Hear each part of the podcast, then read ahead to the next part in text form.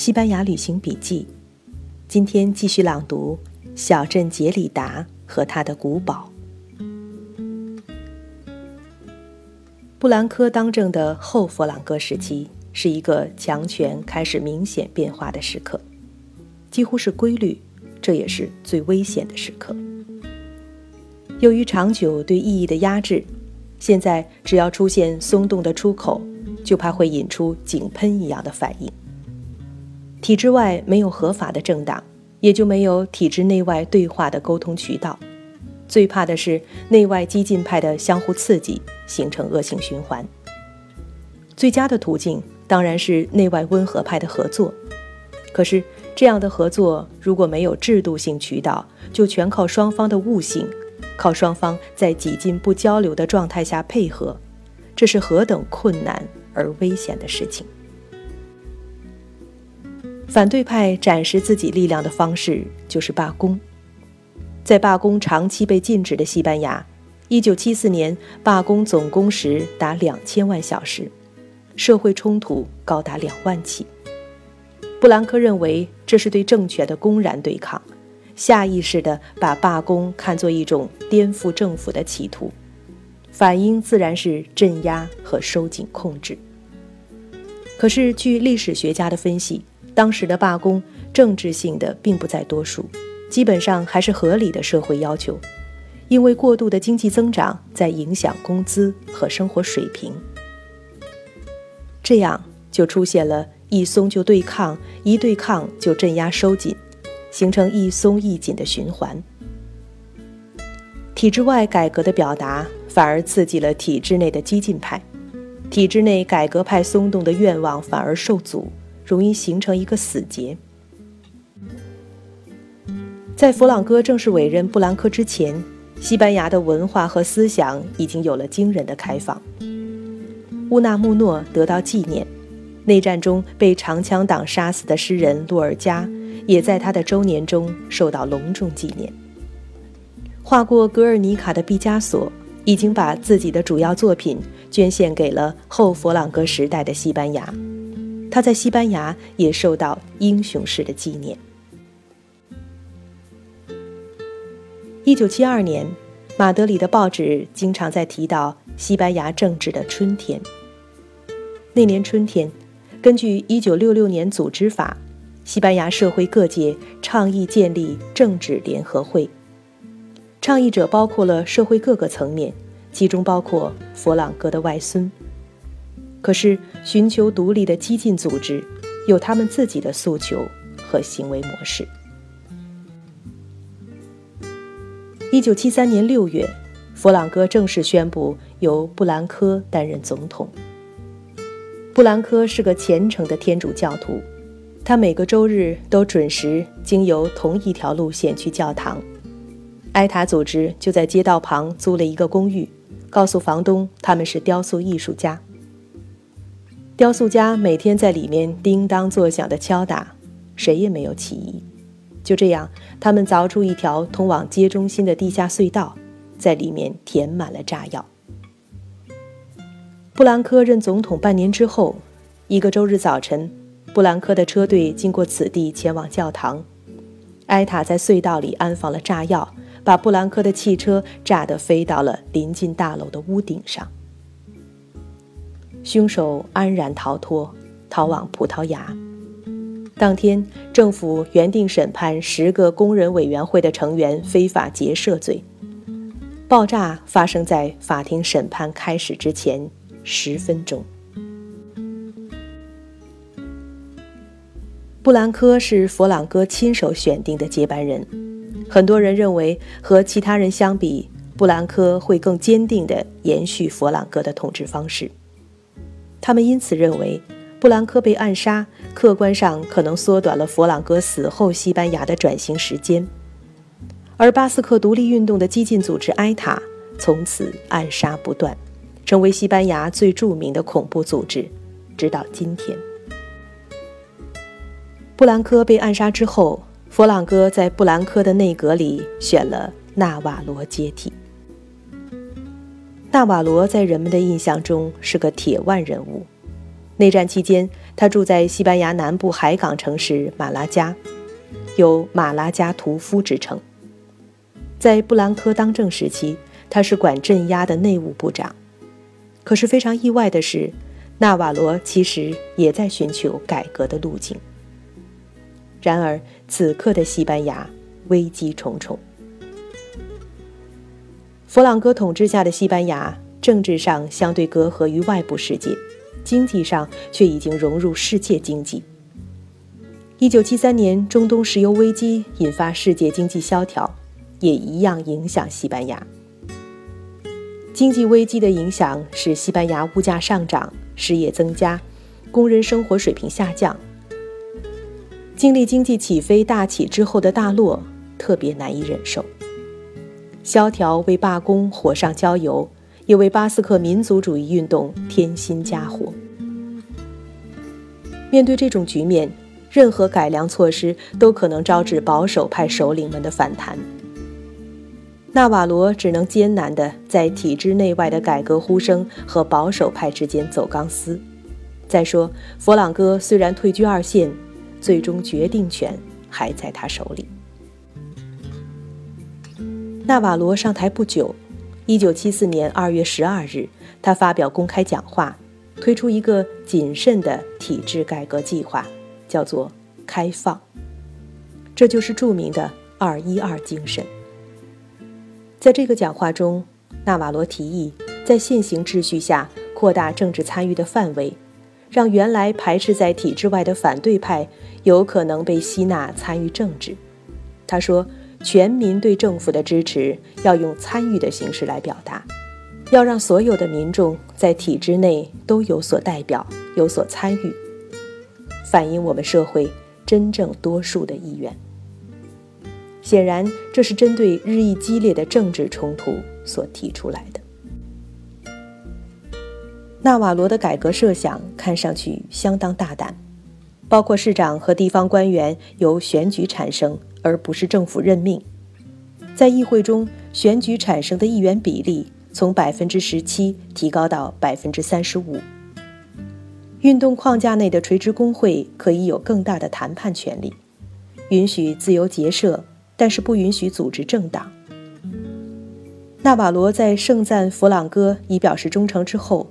出人意料地说，政治改革的重担不能都放在领袖一人的肩膀上了。可是纳瓦罗改革仍然受到佛朗哥的约束，他并不可以全部做主。从一件小事就可以看出来，西班牙的旅游靠的是地中海的海滩魅力，旅游广告必然是海滩的情景。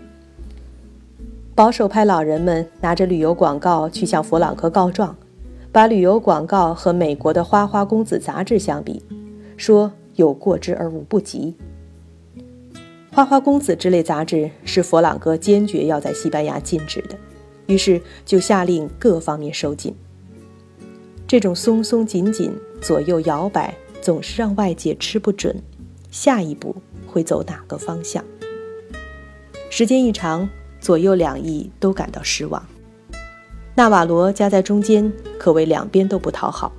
有些还不是大问题，关键是要求独立的激进组织的暴力、体制内极端保守派的镇压，他们之间的相互刺激一点儿没有改变，仍然棘手。纳瓦罗二月十二日讲话过后才几天，巴斯克首府毕尔巴鄂的天主教主教发表讲话。支持巴斯克地区的民族文化自治。西班牙当局对文化自治依然紧张，因为后面很可能跟着的就是独立。总统纳瓦罗把主教软禁起来，要把他驱逐出去，而主教表示拒绝出境，并且宣称说他只听梵蒂冈教皇的命令。梵蒂冈教皇保罗六世本来就讨厌佛朗哥独裁统治的冷酷和固执。表示支持毕尔巴鄂主教，这事在西班牙内外都引起了很大反响，弄得西班牙政府非常难堪。来自海外的批评刺激了佛朗哥体制内的保守派，更不愿意退让。他们的思路是，任何退让都会被看成软禁，对方就一定会得寸进尺。他们习惯于对抗，这辈子就是打出来的。遇到危机，他们的第一反应就是不能示弱，不能表现出自己可能不得不妥协。西班牙政府的表现是激烈摇摆的，显示了政府内部改革派和保守派的意见相左。就在纳瓦罗二月十二日讲话的同时，一九七四年的头两个月，西班牙就逮捕了一百五十个政治犯，罪名是非法结社。三月二日，西班牙不顾国际社会抗议，不顾教皇的通融、欧洲经济共同体的反对和几个国家首脑的说情，处决了一个巴斯克地区的无政府主义者。欧洲经济共同体的反应是发表决议，谴责佛朗哥政权，批评西班牙政府违反基本人权，不尊重少数民族争取民主自由的权利。表示反对西班牙加入欧洲经济共同体。这种国际反应，再加上邻国葡萄牙发生的民主转变，使得保守派首领们更加紧张，对纳瓦罗施加压力，要求强硬。一九七四年，西班牙全年逮捕的政治犯高达五百人。纳瓦罗向国会提出的政治结社改革方案没有带来任何实质性的变化，一切民间结社仍然必须在运动的框架内受运动控制。一九七四年十二月的结社法要求所有结社必须支持运动的基本原则，运动有权否决任何结社的要求。结果，只有八个团体试图登记结社。其中只有一个符合运动标准，对改革进程非常重要的结社被卡住了。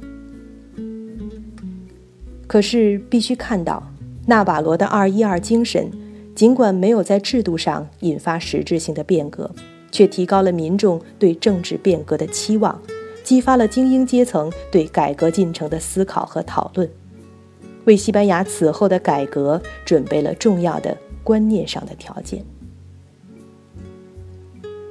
国际上的反应却鼓舞了各色政治反对派。西班牙王位的合法继承人唐胡安和他的追随者们，批评的主要是佛朗哥在西班牙王位继承上的干预。对唐胡安来说，他的继承权无端被佛朗哥剥夺。虽然现在继承人是他的儿子，可是他显然很不满意。他们得到自由派保王人士的支持。还得到基督教民主主义者的支持。最坚决的政治反对党仍是西班牙共产党。西班牙共产党本身经历了观念上的改变，他们期望的改变是民主突破。西班牙共产党虽然仍处于地下，主要领导都在海外流亡，但是从未停止活动。佛朗哥年事已高，他在晚年的最后时刻，更依赖几十年来追随于他的保守派，特别是军内将领。这是再正常不过的情况。他来日无多，何苦在最后的日子里冒风险？能拖则拖了。佛朗哥日渐衰老，但是每当改革和保守出现僵局的时候，保守派总是得到佛朗哥的支持，改革就总是举步不前。民主改革必然要触及他的统治，必然要改变他从内战以后的一贯权力方式。在佛朗哥直接或间接执掌权力的将近四十年中，西班牙发生了巨大的变化，从经济上回到了世界经济体系。社会文化的自由度也发生了翻天覆地的变化，可以说，民主进程在佛朗哥时期已经开始，已经为未来必然的变化做了准备。可是，所有的人都知道，佛朗哥活着一天，他就不会容许迈出最后的一步去。或许，佛朗哥根本没有这样的概念。把自己通过内战得到的权利再亲自送出去，或许佛朗哥手上沾染太多的血，他害怕失去权力之后的报复。或许佛朗哥真的认为，只有他在掌舵，西班牙才不会翻船。可是，这不仅是佛朗哥一个人的想法，几乎所有的专制政府的建国元老都是这样。所有的人都知道，西班牙民主改革启动的最后一步，必定是不会跨出去的，除非佛朗哥咽下最后一口气。西班牙街头开始流行这样的一句话：“没有不死的人。”这是老人政治最可悲的地方。佛朗哥的死讯传出的那一刻，全西班牙都松了一口气。